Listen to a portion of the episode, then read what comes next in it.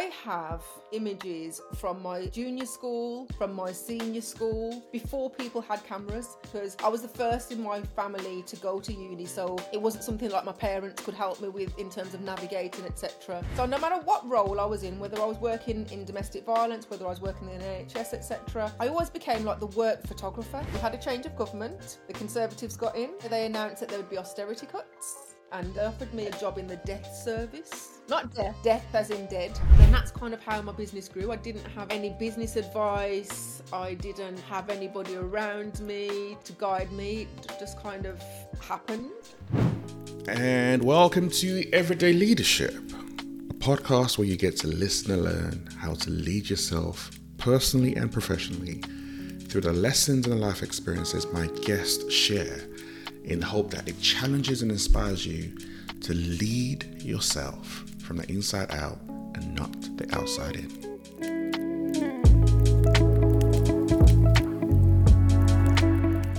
Welcome to another episode of Everyday Leadership. And as you know, today I have, I have something special. I have someone who is normally behind the lens She's normally taking amazing shots of people, and today we get to kind of put her front and center in front of the camera just delve behind the scenes with her. As you all know, I don't do intros. I love my guests to introduce themselves in a way that is relevant to them. So, I'm going to ask you, my esteemed guest, to introduce yourself. Okay, hi everyone.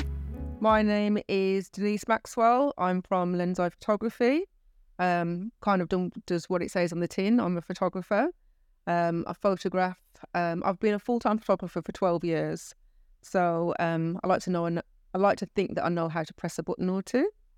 Um, i I shoot a few different things because one of the things that people always say to me when you first when you say you're a photographer, the next question then always is, well, what do you shoot? Um, and people kind of expect you to say, I do weddings or I do portraits or you know one particular genre. Um, whereas I'm a little bit different in terms of the fact that I shoot lots of different things. So, all the way from portraits, sports, fashion week. Um, in sports, I was one of the Commonwealth Games photographers. I shoot the Diamond League. Um, I do a lot of events, campaigns. Um, most of my work is on the corporate and commercial side rather than the family side. So although I do do do although I do do some family stuff, most of it is corporate and commercial. Um, so yeah, not I don't do a lot of weddings. I don't do a lot of family portraits, parties, that kind of thing. Um, nothing wrong with it, but that's just not where where I'm placed. So yep, so I cover lots of different lots of different things. Um, I get to shoot some of the I think I call it the sexier side of photography. Um, so by that I mean I get to work with and photograph some of the people that I might have watched on TV when I was younger, or some of the events that I might have followed on television when I was younger. And now I'm one of those photographers of those events, or one of those people shooting some of those people. So um, that's what I do photography wise. I also mentor and also deliver classes for emerging photographers and photographers wanting to make photography their full time living rather than a side hustle. I want to pick up on the point you made around being one of those people when you were younger looking at people taking pictures and now you're doing that. Were there signs from early childhood that hinted at you having a future as a photographer that you can re- recollect? Okay, signs that there were signs, but I didn't recognize them as signs. And what I mean is that you know when you have the benefit of being able to look back and you know the you know all the privilege that history gives you and that you know when you've kind of come past a situation i look back now and i have images from my junior school from my senior school before people had cameras. So i'd borrow my mum's it was like a 110 camera it was like a long thin thing with like a, a handle here that you'd fold over and close onto the camera. It had like a, a, a long film that was like about this long that, that would go inside the camera. And even then, I would borrow my mum's camera on the last day of school to take pictures of the whole class. And it didn't seem like anything then because I just knew I wanted pictures of the of, of the class and my mates. But now when I look back, nobody else did that then. Nobody else at all. So I'm literally one of the only people that have got pictures of us, like I say, leaving secondary school, leaving junior school, etc. So even back then, imagery was always important to me.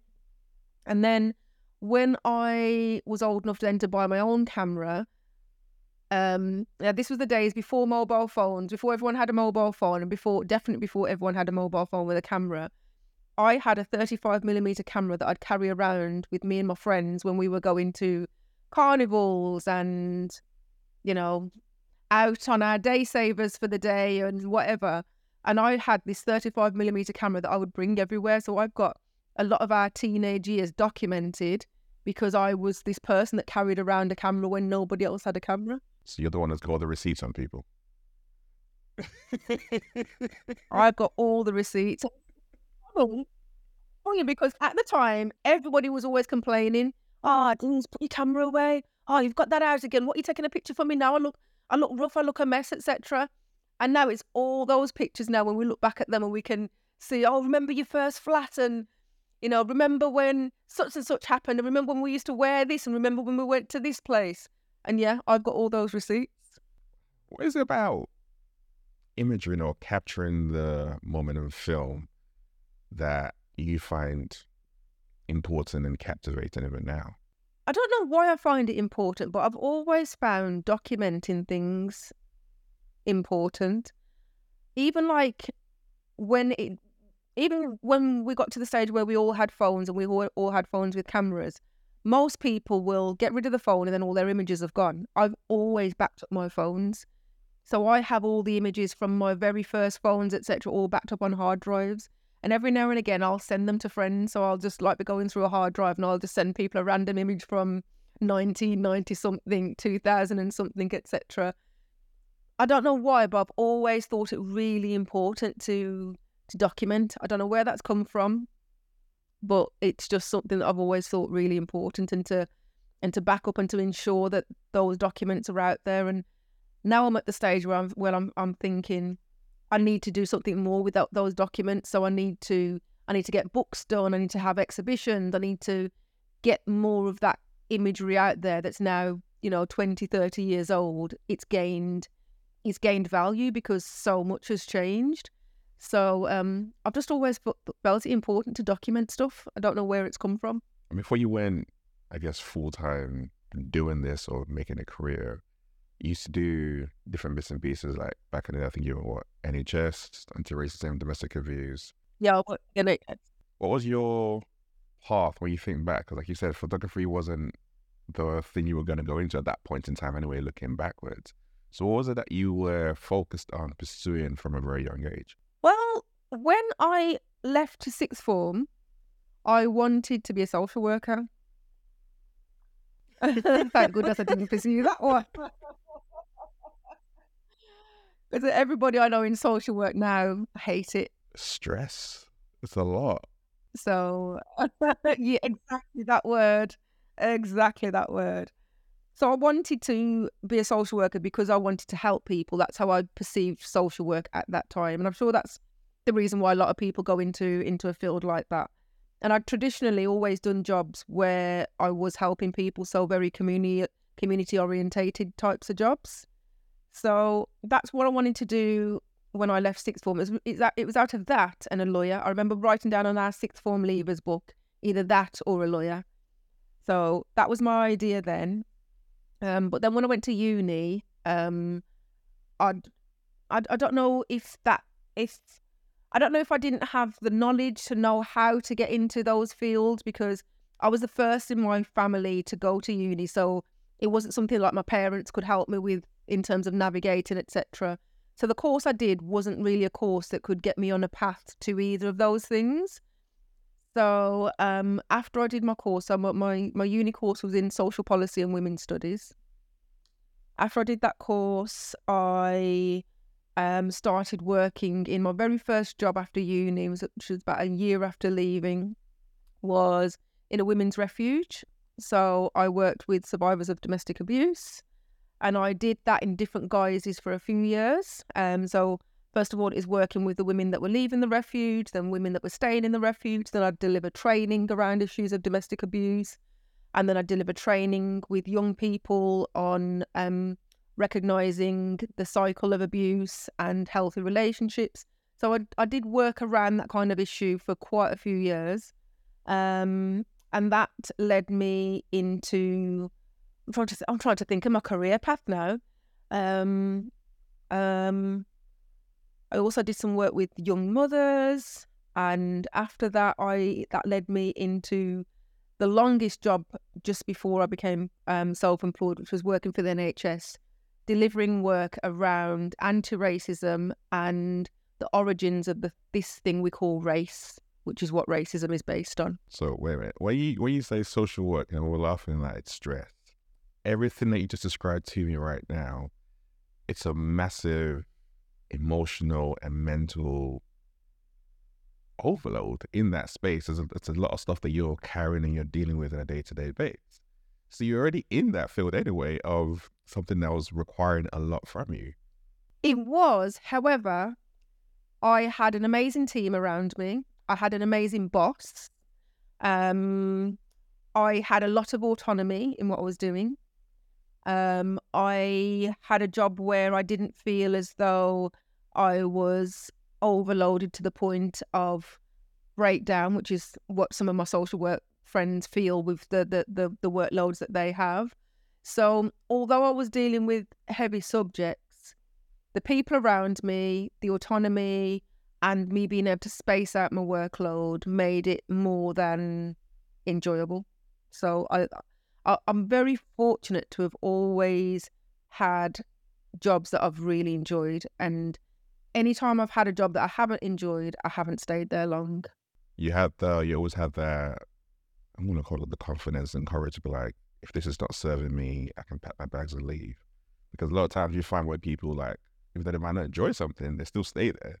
So what was it around you being like, if I don't enjoy something, I'm happy to leave? Again, I can't put my finger on what it was, but I remember back then jobs were very easy to come by. I could leave a job today and I know that within three months I'd have another job. And that would happen that that's happened a few times. So it, wasn't something I ever felt that I needed to worry about. And I think as well that, that after after leaving uni and starting my career, every kind of couple of years I ended up getting a new qualification for something. So something that a qualification that I picked up either um, on the job or they'd send me on a course, etc. So after about 10 years, 15 years, I just had a whole bank of qualifications that I could kind of call on. So I'm, I'm a qualified youth worker, I'm a qualified counsellor, I'm a qualified mentor, and I could I could literally call on any of these in terms of getting a new role. So it wasn't something that that worried me when when I thought to myself, yeah, this job isn't the one. I'm going to find something else. So in all that, call it the different things that you're doing and pouring into that and being in the, the NHS role, what was it that made you pick up your camera and start to turn into a side hustle, which is what initially you were doing before you made it full time? So, like I said, it started from me always wanting to document. So, no matter what role I was in, whether I was working in domestic violence, whether I was working in the NHS, etc., I always became like the work photographer. So, I was always the person capturing the events, doing the staff portraits, all of this stuff that happened around each business. I always became that person. So again, it, it was almost like it was just there were always signs, but I just didn't see them. So um, how I, how I kind of started to the path of where I am today is that um, we had a change of government. The Conservatives got in. They um, straight away they announced that there would be austerity cuts. Um, and the austerity cuts would start in the NHS, the very service that I was in. Um, and we started seeing lots of different changes happen in the NHS. We started seeing um, things like um, people's offices disappeared and they had to come into a central hub. Then we saw things like hot desking. I don't know if you know if you you know what that is, where you don't have your own desk, which is so it's so disorientating. It's it's absolutely terrible. Um, so yeah, we started seeing things like hot desking. So obviously that then meant that they wouldn't need to rent as many properties for staff. Um, and just lots of things that were just constantly cutting down on budgets and cutting and cutting and cutting and cutting budgets also means cutting services. Cutting services then means cutting people. It then means that the people that are left have a more difficult job to do because they're still expected to deliver the same, but with less resources and less people. So all of this started happening, and um, we were told that we would all be offered alternative jobs. Um, first of all, what happened with our service? Like I said, we worked on anti-racism, so specifically that subject.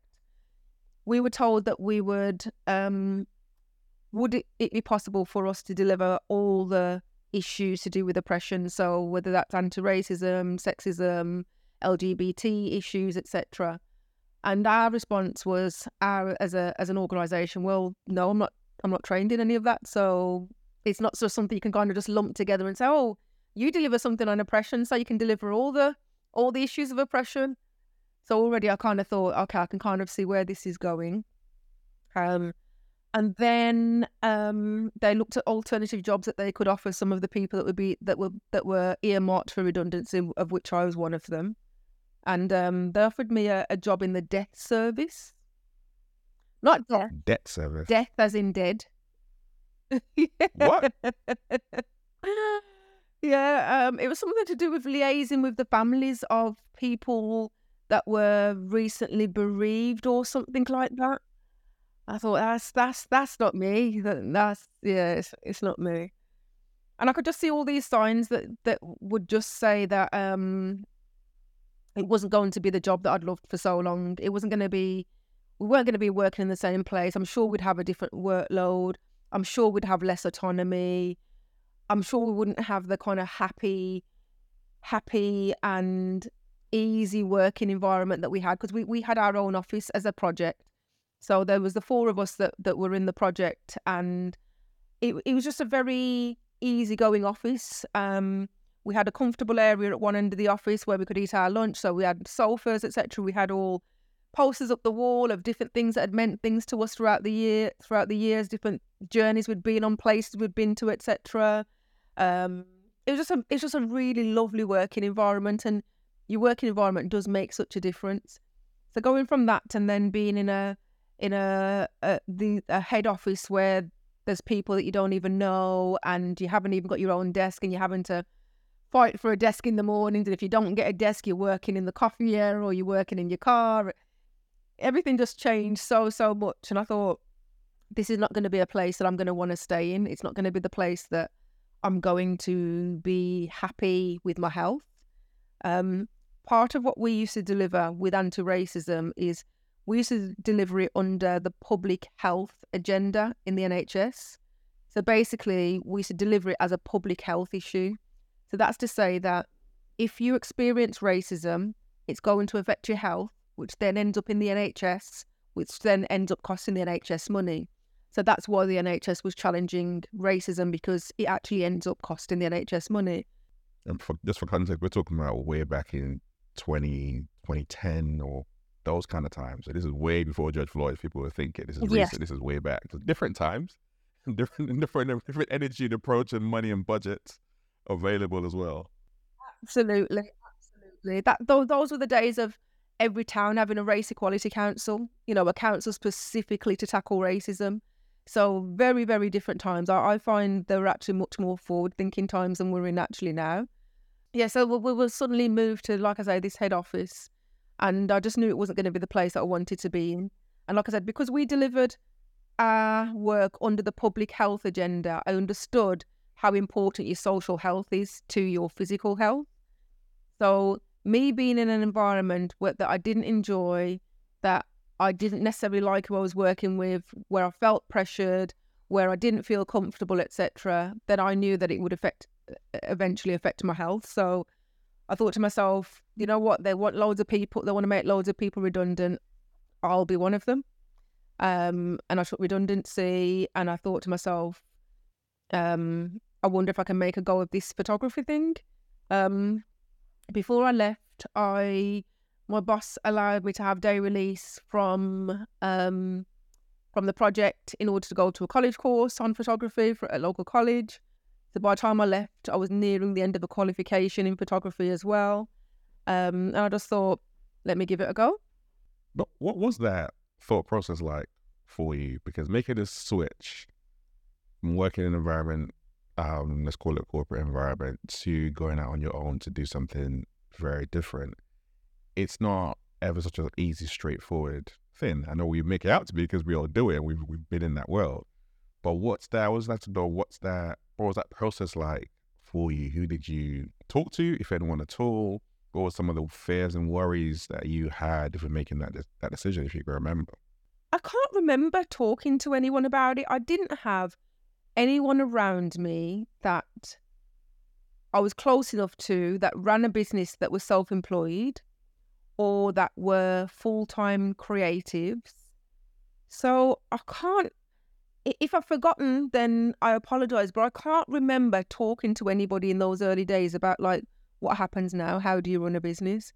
I just started, I started with um, getting bookings from friends and family to do portraits or to cover an event or to cover, uh, I don't know, a funeral or whatever. So it started off with the people around me. Um, and then um, I would create my own projects of things that I wanted to shoot. From some of those projects, I then got to meet people outside of my circle. So, one project, for example, I did a project in maybe maybe 2011, maybe on redheads.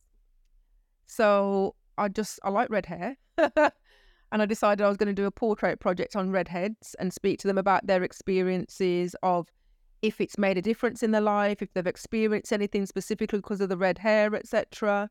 And I started this project at college, and um, I then widened it outside of college and would approach people in the street to take part in my project. Would they sit sit would they sit for me during a portrait session, etc.? Some people said yes, some people said no.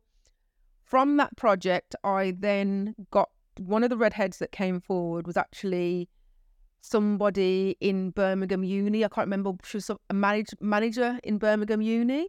And I got my first corporate booking from that because she sat for the Redhead um, project, loved her images, and was like, Oh, would you be able to come and do some prospectus images for us? That was my very first corporate booking. and that was obviously, like I say, from a, a self directed project. Um, from that same Redhead project as well, I um, I had a, a few exhibitions from it. But then I also thought I just thought there was more legs in it that it could that something more could happen from that. So I went online having a look to see, you know, what others had done before and what had been done around it before. And I found a whole festival for redheads. well, the Redhead Festival. It happened in Breda in the Netherlands once a year, same weekend as Carnival. And um, literally like 7,000 redheads from across the world come together. Yep, yep. And literally this whole town for that weekend is just full of redheads. Just everywhere is just redheads. And they just come together, they watch films where the lead roles are redheads, they have talks, there's different portrait sessions, they have community, they just come together and feel comfortable and enjoy being red. um, and I got in contact with the um, the organizer of that event and told him what I was doing, etc. And he invited me to come over and shoot shoot the festival as well. So I ended up speaking at the festival, shooting part of the festival, etc. Added that to my project. Um, and then when I came back, I was contacted by the BBC radio, BBC Radio. Um, they was having a discussion about redheads. Can I be on an expert panel? And then for the next year or so, I was being paid by the BBC to be on an expert panel about redheads. yeah. Oh, this, this sounds like a movie in itself. so, um, I, I literally, it, I think that success in anything, some of it's hard work, but some of it's also look of the draw, where you are, right place, right time, etc. So my business just ended up growing and growing and growing, partly from, like I say, the connections that I'd made, but then obviously you know how it goes. A connection passes on to another person, passes on to another person, etc. Then you get bigger and bigger events, etc. and that's kind of how my business grew. I didn't have any any business advice. I didn't have anybody around me to to guide me. Just kind of Did it? happen. yeah, I listened to you say it, and for me, it sounds very much like you you backed yourself because even be able to create a project like that, which for me anyway sound very out there and very abstract, but actually it's quite unique and original. And then proceeding to build on the back of that, and obviously, like someone resonate with you, and you got that first corporate booking at the uni, but you thought actually there's something around this. Let me keep on pushing with this there are times when we step into something new and people be like, oh, I'm waiting for someone to come to me. But you put yourself out there, you put your content out there, and that you kind of built on the back of to help you start to generate that buzz for you. So I think there's something around even that is if you say you're going to do something and go all in, you can't just wait for it to come. It's not going to land in your lap. You have to be proactive, but you also have to be quite creative. And it sounds very much like you you create a lane for yourself, that blue ocean strategy, where there wasn't one, and that helps you start to do something very different. Yeah. I'm I'm very big on being proactive, on going out and creating part of your destiny, on putting the graft in. Work that I do with emerging photographers, I am forever telling people you've got to put the graft in. Don't just sit back and, and wait for opportunities to come to you. Opportunities are out there, but you have to go and find them. You have to go and grab them. You have to take them up. So I'm very, very big on that. Um, and that's not to say that everything that I've put out there has worked. There's been lots of things I've put out that have completely flopped. but I always say uh, this is this is something I say to a lot of my friends. They always say, "Oh, you're always winning. You've always got all these things going on." And da da da da. I say, "Yeah, but you know, for everything that you see that's a win, you know, I've had five losses behind the scenes that I haven't said anything about. So." Yeah, you do get to see all the wins, but there's lots of things that I might put out, that I might try, that I might apply for, etc., that I don't get or nothing comes of it. It's just that I put out lots of hooks, and every now and again, one of those hooks, you know, the bait that that you know, someone takes the bait and it it it, it flowers, it become it becomes something. But there's lots of hooks that I put out that just fizzle away into nothing. But that's business. How do you handle rejection? And I'll add to that if you've had any things that you've tried, you've got the opportunity but hasn't quite worked out, so failure. How do you handle both of those two things when you look at it from when you initially started to where you are right now and how you handle them? I can't tell you how I handled it in the beginning because I can't remember. um, but I don't think anybody likes rejection. I think it's a natural human emotion to not like rejection. Reject, rejection who you know who wants to feel as though they haven't been chosen for whatever. I don't think that's a i don't think that's unnatural to feel that. Um how i handle rejection. I think in all different kinds of ways sometimes it will just be okay you've just got to pick yourself up and carry on. Sometimes it might be you have a few set soul for and netflix days Sometimes it might be let me treat myself to, with me, it's trainers. Let me treat myself to some new trainers. What's, your, what's, your favorite one? I had to ask that. I had to interrupt you. What's your favorite? Oh, I, I'm a I'm a Puma person. I'm a Puma girl. So What? For real? absolutely, Puma are the most amazing brand, underrated. Their trainers are so um, their trainers are stylish. They have all different colours. They're a fantastic price. I've got about I must have about 30 pairs of Pumas. Everybody knows me as a as Puma girl. Like, I only wear Pumas.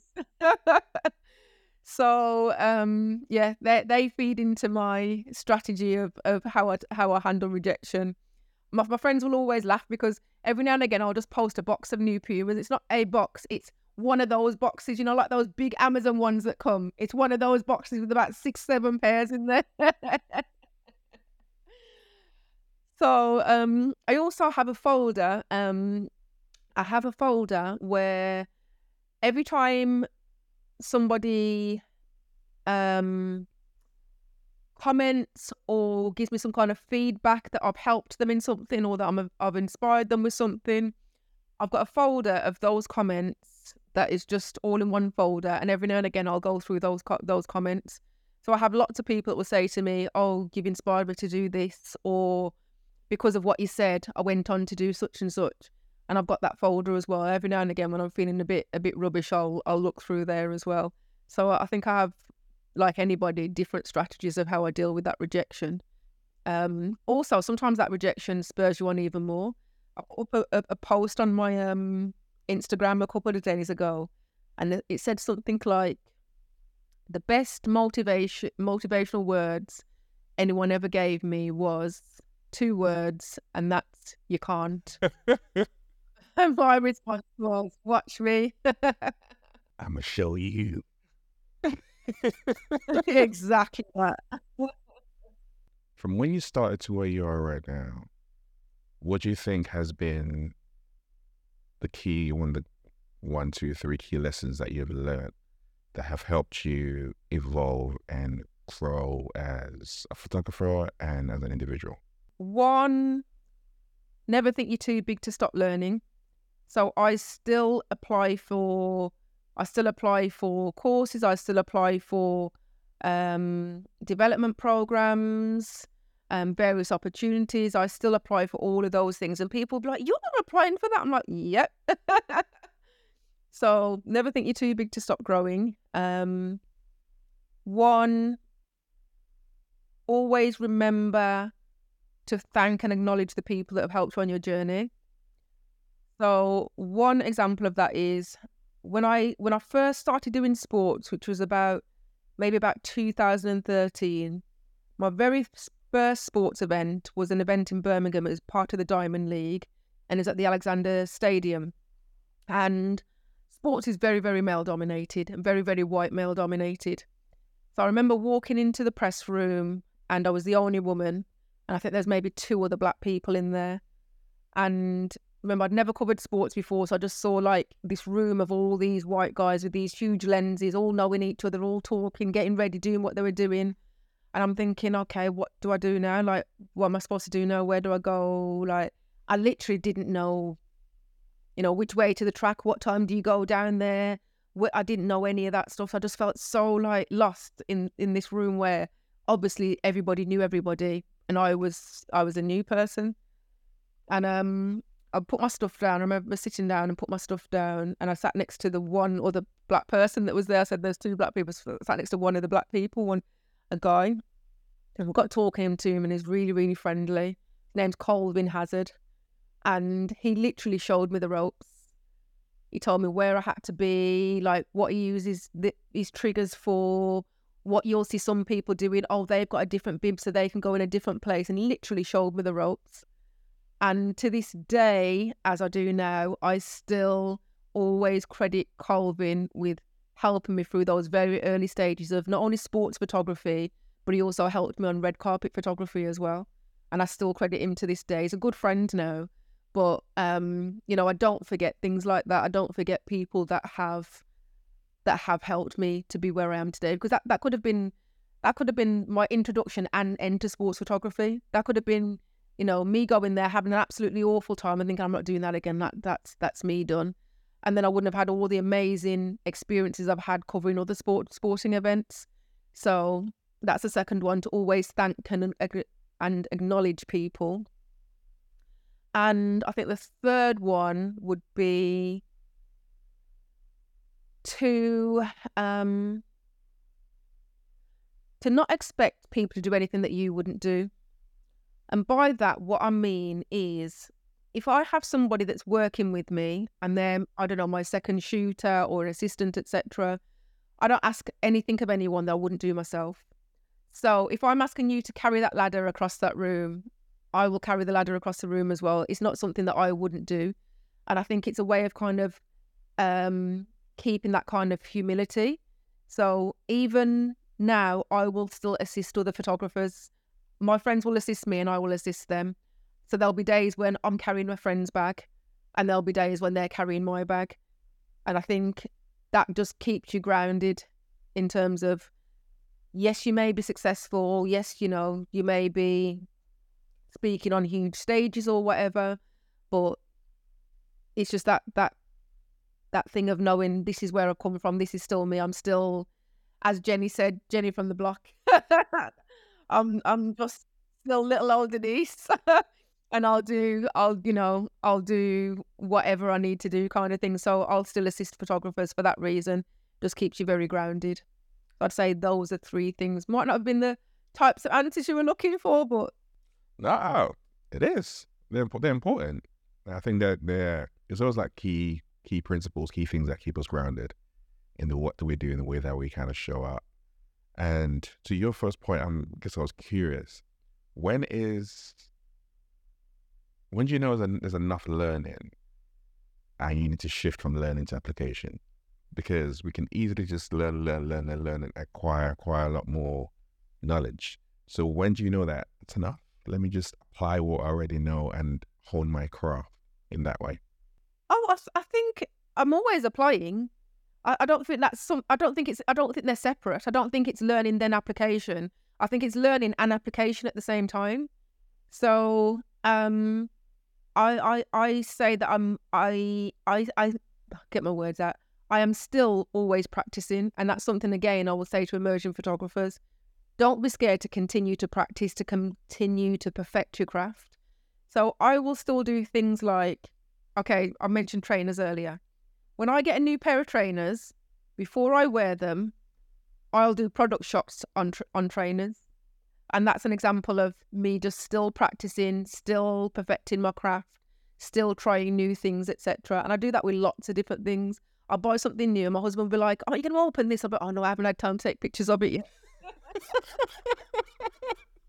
so, um, you know, I, I think that application is that happens all the time. It's not something that happens after the learning. It, it it's just continual as well.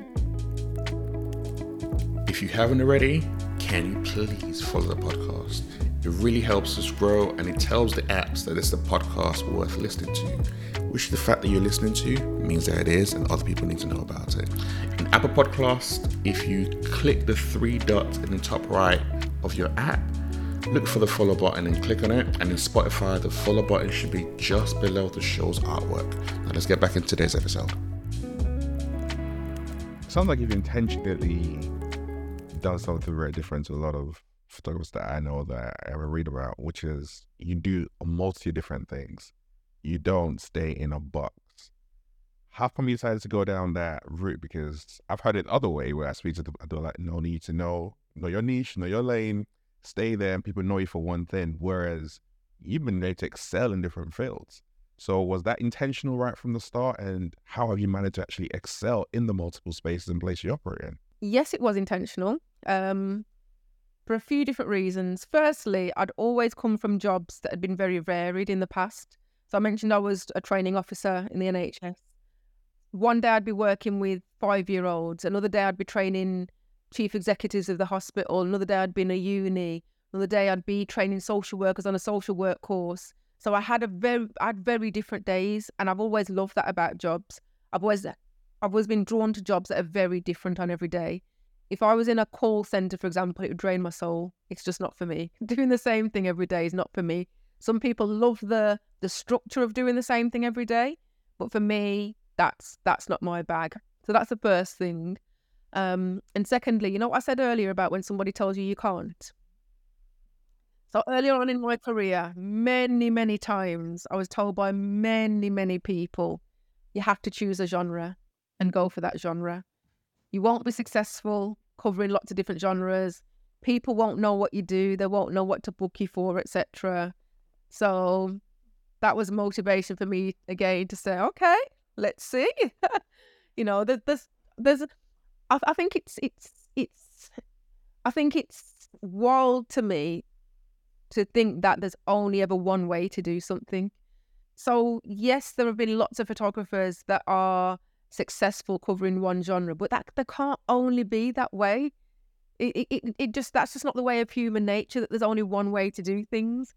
And I don't know if people realize it, but there are lots of signs.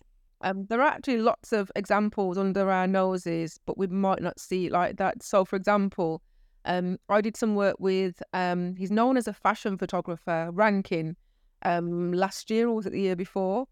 And although he's known as a fashion photographer, he's got projects and books on photographing flowers, photographing eyes, photographing rubbish, photographing lots of different types of portraits, um, documentary work during lockdown. He's got books and on so many different genres, but he's known as a fashion photographer. And I'm like, actually, he's actually a multi-genre photographer. He shoots so many different things, but yet people still feel the the need to put him in this box of fashion photographer, and he's not. So there are lots of examples like that around us that people just for some reason don't see. And then also, when I think about some of my colleagues, um, so I've got colleagues, for example, that are known as music photographers, and if you go onto their Instagram, that's all you'll see: music photography. However, knowing them personally, I know they cover events, I know they cover parties, I know they cover lots of different things to get their money, but all you will see on their Instagram is music photography. So, in reality, I think there are a lot more photographers out there that are multi genre than we understand, but they just don't promote it in that kind of way. So, you know, if I wanted to, I could only put my event stuff up and people would think, oh, yeah, she's an event photographer. When in reality, I do all these other things. It's that, it's that perception over um, what the reality is. So there's the two aspects of it. There's the aspect that there are actually people covering multi genres, but for some reason the public choose not to recognise that. And then there's the other aspect where there are photographers that only put one aspect of what they cover out there to be known as that type of photographer. But I, I never wanted to be that. I never wanted to be in a box. I wanted to be doing different things. I wanted to be testing myself weekly. And I still do that now. So if I have a sports event, I'm thinking, okay, what lenses am I bringing? What equipment am I bringing? What um, accessories am I bringing? Which is completely different to if I'm covering a an awards event. Completely different set of equipment, mindset going into it, accessories that I might have to bring, etc. So it, it just keeps you on your toes, keeps you thinking. It keeps you out of that kind of zombie zone of just picking up the same bag, going into shoot this event and knowing exactly what you're doing and exactly what you're going to be faced with, and it just becomes very monotonous. Do you have a favorite though? Favorite type of event? I don't have a favorite actually. No, no, I don't have a favorite. I really, really enjoy shooting so many of the different things that I shoot. Um, I say I say this all the time. I just feel so blessed to do what I do as a job, to get paid to do what I do as a job. Just feels like a blessing all the time. I get paid to be in places that people have to pay to be in. I do. it's true. like how how isn't that a blessing? That's true. That is true. Big boy places as well. Exactly this. Exactly this. So um yeah, I enjoy so many different types of the types of things that I do. Um I enjoy, you know, capturing people at their best. I enjoy creating images that I know in a few years they'll be iconic. I enjoy being able to capture those images, being being able to be in some of those some of those spaces. Um, yeah, there's just so much that I enjoy about lots of different genres. So would you say you have a, regardless of being in the different genres that you do, do you have a signature style? So I didn't think I did have but a few of my colleagues have commented on this this to me because I, I have actually asked this question before, and I think my signature signature style is clean, um, very minimal editing, and very vibrant. So when I'm shooting, I always look for colours. About to say, you you love colours. Yeah, yeah. I look for colours. I look for diversity. Um, and I am very big on getting it correct in camera. So I won't come home and spend hours and days editing and changing the colours and changing all of these things, etc. I like my images to be a true reflection of what they look like in person. Um, so I'd say that that's my that's my style, and I think that kind of works across all the different genres that I cover how do you then make sure that you, if you're doing minimal editing, that means that you must spend some time behind the lens to ensure you're capturing, I don't know, the image, the the emotion, the moment in the best possible way at that point in time. How do you, I guess, either direct or in moments where it's free or you're you're taking the pictures, how do you ensure that you actually do get that? What's going through your mind? Because earlier on you mentioned around when you're going into different shoots, there's a there's a mindset which I've never ever thought about as a photographer, to be honest. But there's a mindset, then obviously the equipment and, and a way of thought that you go into those spaces and places. So how do you get yourself into that zone of being like, right, I want to capture the best possible image, the best possible emotion at that point in time? How do I get myself into that zone? Um, now, firstly, um, this this may sound very obscure, but I'll ensure or try and ensure that I've had a relaxing journey to my event. So that will start from in the car with what music I'm playing to get me in a certain mood for that event. Um, I think people who aren't photographers can underestimate how much you have to be in a particular zone to shoot a particular thing. If you've just had an argument at home and then you've got to shoot something, your shoot will be completely different to if you've had a nice, calm, relaxed entry into that event. So it'll start from in the car with what music I'm playing. Um, and then, say, for example, if I'm covering an, covering an awards event, I know that for most of the clients that book me, most of them book me because I will show that award to be vibrant and happy and joyful and smiling and laughter and uplifting. I will show that in my images. That's what most people will speak about me. Speak. That's what most people say to me when they speak about my images. Oh, it looked amazing. Everyone looked so happy. Um, you know, it just looked like it was such a vibe, etc. So I will be looking for those those moments in the crowds. I'll be looking for if I hear laughter straight away, I'm like, where's that coming from? so I'm tuned into kind of looking for the, the, these things in order to use those as a representation of the event. Um, I'm trying to remember what the question was. I know you said said the zone, and then you said something else, and I can't remember what the second part of the question. How do you ensure that you capture the, I guess, the right motion moment yeah so so it's it's looking for those moments so in something like a like a an awards event for example or or a, for example this weekend i was shooting the birmingham festival. And though the, a lot of the natural moments are not moments that you can direct they just happen. So there's this one there's this one moment where one of the acts it was like an act that was um four people walking around with these big hoop things around them. And the hoop things were like you know, um, when people have air conditioning, there's like big silver tubes that go might go all through like ceilings. These big silver tubes, or these tubes were that they were in were were large enough to get a person in them, maybe like a a, a meter diameter. So they'd have them they'd have them all scrunched up into a hula hoop, and then they'd they'd let the hula hoop fall, and suddenly there's a big tube that's covering this person. So you just see a tube and not know there's a person inside. And then they started like making the tubes all move and like wiggle around, etc. And the kids were absolutely loving it. And then the tubes would like go over to one of the children, suddenly like just swallow up one of the children. So they were inside the tube and then they'd let them back out again. And I just knew that that would be a moment where you'd just see so much laughter amongst the children. And there was, there was just all this laughter, and the parents were killing themselves laughing and then the person in the tube would would steal one of the bags or steal someone's coat and it would dip, disappear down the tube.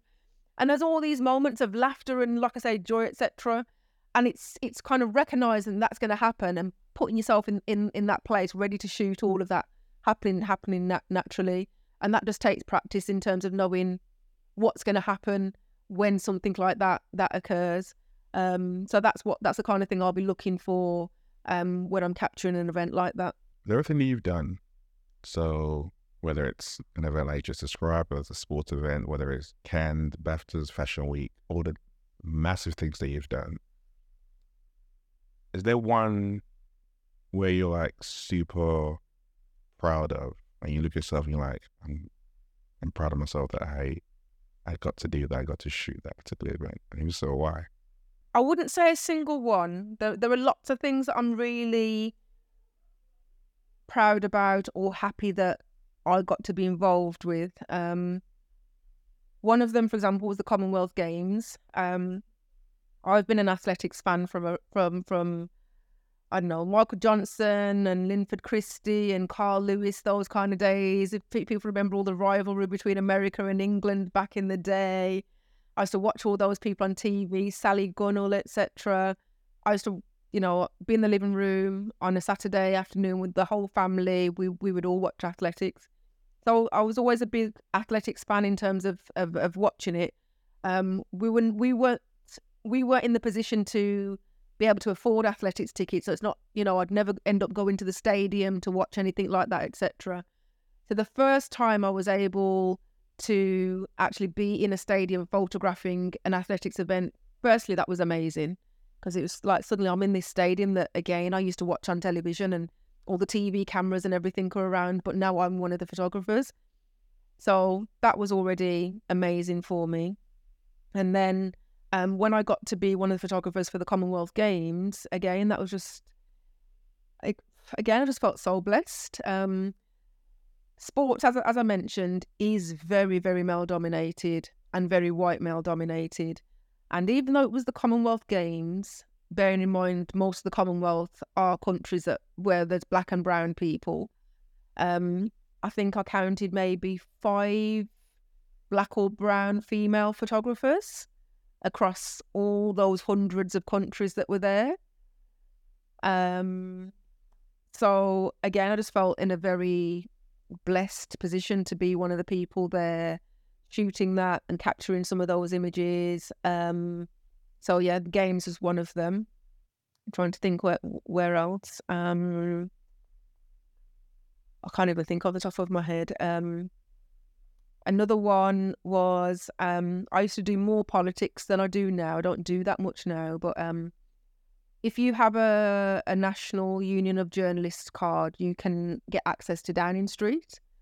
Um, and then most people work for an agency or magazine or newspaper and will, will photograph each time a, a new president comes or when there's a big thing happening at Downing Street or you can actually go to Downing Street on just a Wednesday when it's Prime Minister's questions and and photograph Prime Ministers leaving and coming and stuff. So, um, becoming a member of the National Union of Journalists, being accepted, and being able to access Downing Street again is another big thing to me. Um, I'm sure there's lots of photographers out there that think, "Oh, this is that's just like standard. It's just like one of the normal things that many of us do." And I don't think for the people that think that they understand their privilege. That there's lots of photographers that don't get anywhere close to anything like that. So, um, one of my all-time favorite images is an image that I now see as iconic, and it's an image of President Obama and David Cameron leaving Downing Street. They just have some had some kind of summit or something, and they were both walking towards me. And I think Obama might have been waving. I can't even remember if he was waving or not. But just the fact of being there, being able to have that image as one of the images in my archive, um, being able to photograph um, people that are no longer world leaders because I think world leaders are always going to be part of history, aren't they? That you know that they're going to live on through history. We will, you know, we'll be able to name those people for generations to come. Um, and to think that I, I'm one of the photographers that got to capture a moment like that and have those images in my archive, then again, that just feels like such a blessing to be able to be part of that. Um, so yeah, that's another one. I could I could probably if I, if I put my head to it, I could think of so many different points where I do feel that like, yeah, I can't believe that I'm here, or it's just amazing that I'm here, or it's amazing that I can capture the these images. Oh, another one actually this year again, one of my highlights, being able to cover Eurovision. So I don't know if you can remember when the Eurovision Song Contest was really big and it'd be on everybody's TVs and you'd all sit round, yeah, you'd all sit round as a family and watch it all, and it was like it was it was a really big thing. And I remember I remember those days of all watching Eurovision, um, and I never never even once crossed my mind that I'd either be able to attend a Eurovision buy tickets to go and see or be one of the people photographing it. It it just wasn't even it wasn't even in my mindset. So this year I got to cover Eurovision. I was covering it for one of my news for the news agency that I work for. And again, it, it's surreal because when you're there, it just feels in one way, it feels so normal. But then in another way, you're thinking, like, I'm in the middle of Eurovision here. Like, this has been to TVs all over the world. And I'm sitting here. Well, I'm I'm actually standing here as one of the photographers. Um, so again, that was that just felt like such a privilege. I think. Let me think how many photographers there would have there would have been in in the pit. There was probably about I say only about maybe forty photographers shooting. And when you think about how many countries Eurovision, how many p- countries are part of Eurovision, for me to say I'm one of 40 photographers throughout the whole Eurovision zone, I think that's a, that's a massive privilege. That's a massive achievement. There's, you know, there's, there's thousands of photographers out there, but yet I got to be one of those photographers. So again, that was just an, an, another moment for me that I just felt like, yeah, wow, I'm, I'm here. Ah, and that's it's interesting I listen to you and recall some of those moments. It's like as you're talking about them, you can feel the emotion like you're still physically there. It's like you're actually recapturing the moment as you're replaying it in your mind, and you can see the the joy that you get from the work that you do um, which is amazing. And it's uh, that's something that you want from whoever you're working with anyway. So it's just great to even feel that vibe, even just from here, listen to you recall. And I guess leads me to something you said earlier and that came to mind. When you think about, obviously, everyone's got smartphones now, and can take pictures now. Do you feel that, what do you classify as a photographer? Because people call themselves, well, you know, my phone, I can out there, snap, snap. I'm out there taking pictures. I know what I'm doing. The debate. Oh my I've had this same debate every single month with one of my photographer colleagues. Even today, when I was picking up the prints um, for the exhibition, um, I was talking about this with with the printer because, okay, let, let me let me put a couple, a couple questions to you. Actually, would you class somebody as, in fact, what's the most important thing to you when booking a photographer? Is it the fact that they've got qualifications, that they've got a good portfolio, or that they're they've got good recommendations from people you know? What would be the most important thing for you? I think portfolio and recommendations probably go hand in hand because I don't want I want someone who can vouch for someone and be like they're easy to work with. You don't want stress you want someone to be like, yep, they're creative, they can think their own feet. So that's where the portfolio comes in. So that's probably my main two. The last one's uh, a minor. Okay. Okay. So so that's one aspect of photography. The fact that someone's got a portfolio which shows they've got experience shooting X, Y, Z. So another question for you. If there's somebody that maybe um calls themselves a photographer, maybe say they've been shooting for 10 years, but they have two clients a year would you class that as a photographer? For well, what they've got, they've got a portfolio. It might be a small one, but they've got a portfolio. I guess personally, I I like variety and creativity, and therefore, if you've just been shooting for two clients a year, it's very easy for you to just get into that same. I guess that same way of working with that one particular client. Me coming in brand new, and I want something different. That's not what you've done for the last however many years because you've been used to doing one particular thing in one particular way. So personally, I would like someone who's very creative, things outside the box, has a wealth of experience and a diversified portfolio. I guess the best way to put it, rather than just those two. Does it make a difference if that person is a full time photographer or they're an accountant that shoots at the weekends? Oh. These are all questions and these like colleagues all the time if I am going for a photographer, I want a photographer. However, I would add the caveat: there are people I know who might have a nine to five, but they also have a love for photography and they invest a lot of time into that. So I won't necessarily use whether it's a full time, part time as a way of measuring. It'll be more around what we said earlier on, the portfolio recommendations, all that kind of stuff. That'll probably be what it is, rather than where their side hustle or what is a full time gig and these are all some of the discussions I have with my colleagues, and I don't think I've come to any definitive conclusion yet. I used to be quite steadfast in thinking that it's whether or not somebody's full time or part time, just because when you're full time, you can dedicate a different amount of time to your to your skill to your craft. If you're working 40 60 hours for the man in the office you can only dedicate 20 hours per week for example to your photography. So i used to be quite quite firm on thinking that that was the difference if you're full time then you're working in the industry you understand have an understanding of the industry that's very different to if you're um um, a hobbyist or an emerging photographer or working on becoming a photographer, which is what I would have previously called people that um, are doing a nine to five and doing photography on the side. But then you have all those other caveats because I know people that have been massive award winning photographers and they were still working in a bank at the time until they were able to pluck up the courage to give up the bank and go for, go for photography full time. Um, I know people who have um, been um, or would call themselves a photographer and have been shooting for ten years, but they only have a couple clients a year and probably don't get a lot of practice or don't have a huge portfolio. So if I was to compare them to somebody who's shooting, for example, weddings every single weekend for three years, but they've been shooting for 10 years, then that person's more of a photographer than this person. So it, it's a very difficult, it's a very difficult way to classify. And I still haven't, haven't come to any, any conclusions myself, but I have this debate all the time.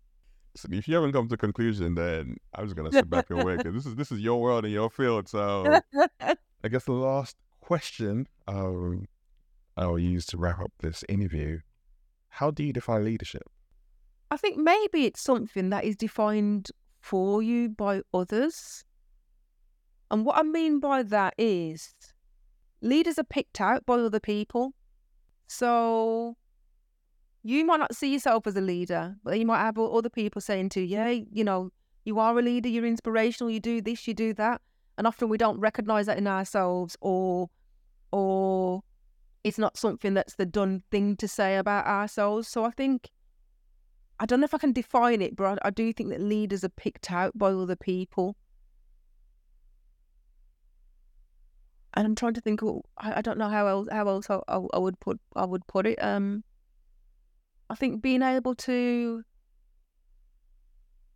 being able to show people a certain path without necessarily without that being the purpose of not the purpose without that being what you're purposefully doing.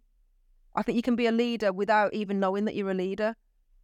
So you may be showing someone a particular path you may be inspiring somebody in a way etc you don't know it's not until they point it out to you that that's the case and i think for me that's what leadership is it's about people who are leading a certain path, treading a certain field, and not recognizing that they're actually they're actually helping the people that are following behind them in that same field or path. I was gonna say this is why I call you a leader. Because actually what you do with the work that you do is not only breaking a lot of barriers in terms of representation, but the courses that you run, helping people with turning this into from a side hustle to a full time gig, to the things you do at universities and colleges and different bits and pieces like that. There's a lot of stuff that you do that you have become a trailblazer other people who are looking at you and looking to you as a leader.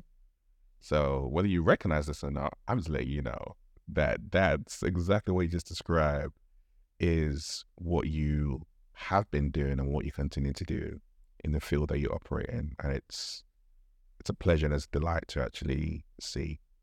Thank you. I really appreciate that. I really, really do appreciate that. This has been this has been enjoyable. I've had lots of fun. Lots of questions. I had lots of fun. Um, but all the information um, around Denise, aka Lensi, will be available for people who wanna step into her world and she can put you in frame. Um, I've had some amazing shots by Denise in some of the things I've done in the past, and she is absolutely amazing for sure.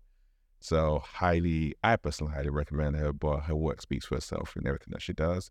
So definitely get involved, connect with her, work with her, and just spend some time with her. She's got some great gems. And you can learn about some some pumas and you can have some puma night debates as well. See, I, I, didn't want to step into that one today. I was like, I ain't got, I ain't got, we ain't got no time to get into that one. But yeah, for sure. Well, thank you for having me on. I really, really appreciate it. I think um, every time somebody approaches me to do a podcast, I'm like, me? thank you. so yeah, I really, really appreciate it. Thank you. No problem at all. This is Everyday Leadership. See you next week.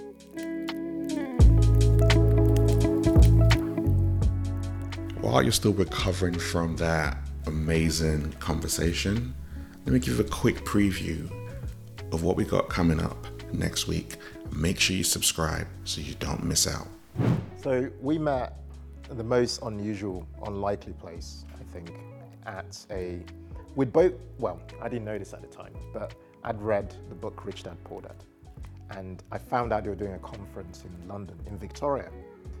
And I saw the ad in the paper and I thought, okay, I'm going to go. Uh, I want to go and learn about property. So I went there and it was a Friday, Saturday, Sunday event. So they had a free event, then they had another event. So I went to it and at the event, I didn't know that Mary's brother, who was meant to come with his wife, ended up coming with his younger sister because his wife was not very well. So I got to the event, it was a room, it was full of people maybe about 300 people. And I was right at the very front, like a proper geek. I sat right in front, I want to take my notes, I want to get all the tips. And whilst I was there, during like one of the breaks, I looked at the back, all the way to the back, and I, I spotted Mary. so,